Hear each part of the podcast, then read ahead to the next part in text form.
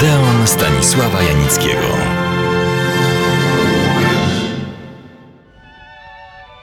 Swoją opowieść o Wiktorze Biegańskim, polskim aktorze i reżyserze teatralnym i filmowym, zawiesiłem przed tygodniem na jego filmie z 1923 roku Otchłań Pokuty. Oto akcja w całości. Bohaterem jest leśniczy, który po powrocie do domu zastaje na progu zakrwawioną żonę, która mu wyznaje, że ojcem zmarłego dziecka jest pianista Molski. W duszy leśniczego zawrzała okrutna żądza zemsty. Minęły lata. Molski po śmierci swojej żony wraca do kraju.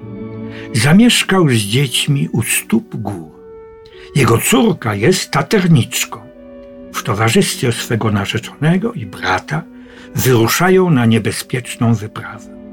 Dziewczyna wpada na dno przepaści, porwana przez dzikiego człowieka gór, leśniczego. Tu czekał na swoje ofiary. Ekipa ratunkowa nie natrafiła na ślad dziewczyny.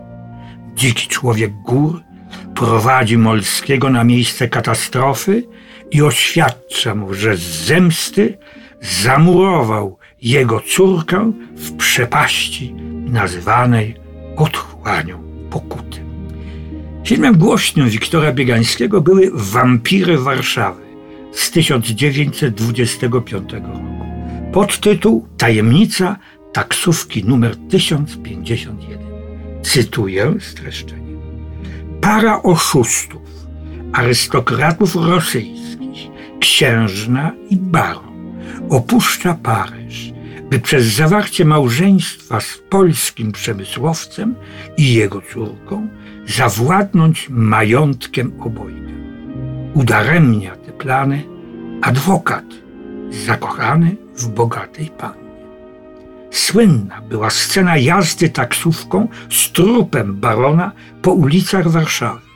Adwokat, chcąc zatrzeć ślady morderstwa, udawał, że wiezie pijaka do domu. Wszystko szczęśliwie się skończyło, bo lokaj, przypadkowy zabójca na łożu śmierci, wyznał swą winę. Rok 1927 to dwa filmy Wiktora Biegańskiego. Pierwszy Maraton Polski. Z informacji prasowych wiadomo tylko, że do filmu włączono zdjęcia dokumentalne z zawodów wojskowo-sportowych Marsz szlakiem kadrówki Kraków-Kielce. Drugi film, napisany i reżyserowany przez Wiktora Biegańskiego, nosi tytuł Orlę. Z notatek prasowych dowiedzieć się można, że pewien doktor nauk tajemnych usiłuje wywołać ducha Janosika, by uzyskać od niego informacje, gdzie ukrył on swe legendarne skarby. W tym celu posługuje się jako medium córką obywatela ziemskiego. Kiedy dziewczyna znika, podjęta zostaje akcja poszukiwawcza w Tatrach.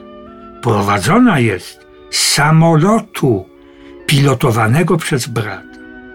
Rolę tę, i to jest najistotniejsze, grał znakomity polski lotnik Bolesław Orliński, który w roku 1926 dokonał rekordowego przelotu na trasie Warszawa, Tokio, Warszawa, czyli przeleciał 23 tysiące kilometrów. Ostatni film, który reżyserował i do którego napisał scenariusz nasz bohater, czyli Wiktor Biegański, powstał w roku 1929. Nosił intrygujący tytuł Kobieta, która grzechu pragnie. Oto pokrótce jego treść. Irenę, córkę przemysłowca, spotyka niemiła przygoda.